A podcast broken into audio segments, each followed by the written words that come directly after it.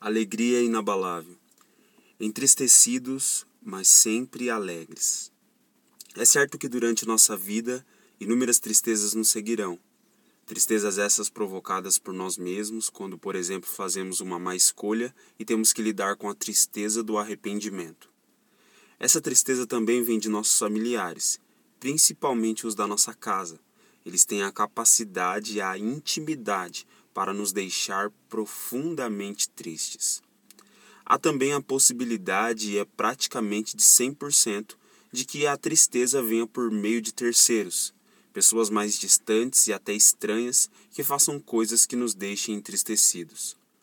Nessa vida, nesse mundo, nessa era que está debaixo de maldição e sobre um domínio maligno, é impossível ficar imune às tristezas.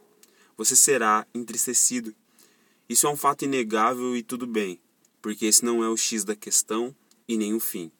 Jesus disse: Eu vos preveni sobre esses acontecimentos para que em mim tenhais paz. Neste mundo sofrereis tribulações, mas tende fé e coragem. Eu venci o mundo. Aqui está a grande questão. Se nesse tempo é certo que sofreremos tribulações que nos trarão tristezas, também é verdade que, mesmo em meio a tudo isso, é possível ter paz, fé e coragem para enfrentar o que for preciso. E mais, acessar e receber uma alegria que vem diretamente da fonte e que é inabalável e permanente, fazendo com que o impacto das tristezas seja muito menor. Existe uma alegria eterna que é derramada sobre todos aqueles que estão na presença de Deus e que andam continuamente confiando em Suas palavras. É por isso que em Salmos 35 diz que o choro pode durar uma noite, mas a alegria logo vem pela manhã. Deus é especialista em transformar tristezas em alegrias. Deus permitiu que a tristeza entrasse no mundo, embora ela, ele não seja o responsável por ela. Ele sabe muito bem o porquê permitiu e até as utiliza como matéria-prima para fazer obras que de outra forma não seria possível. Ele não desperdiça nada e sempre usa tudo para promover seus bons propósitos.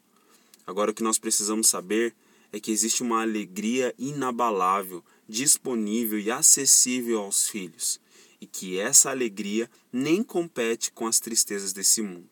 Em muito a supera. A alegria do Senhor é a força que faz com que as tristezas desse mundo seja suportável. Não tem como evitar as tristezas, mas tem como superar. Eu quero que você foque sua atenção nas seguintes palavras: Tu me fizeste conhecer o caminho da vida, a plena felicidade da tua presença e o eterno prazer de estar na tua destra.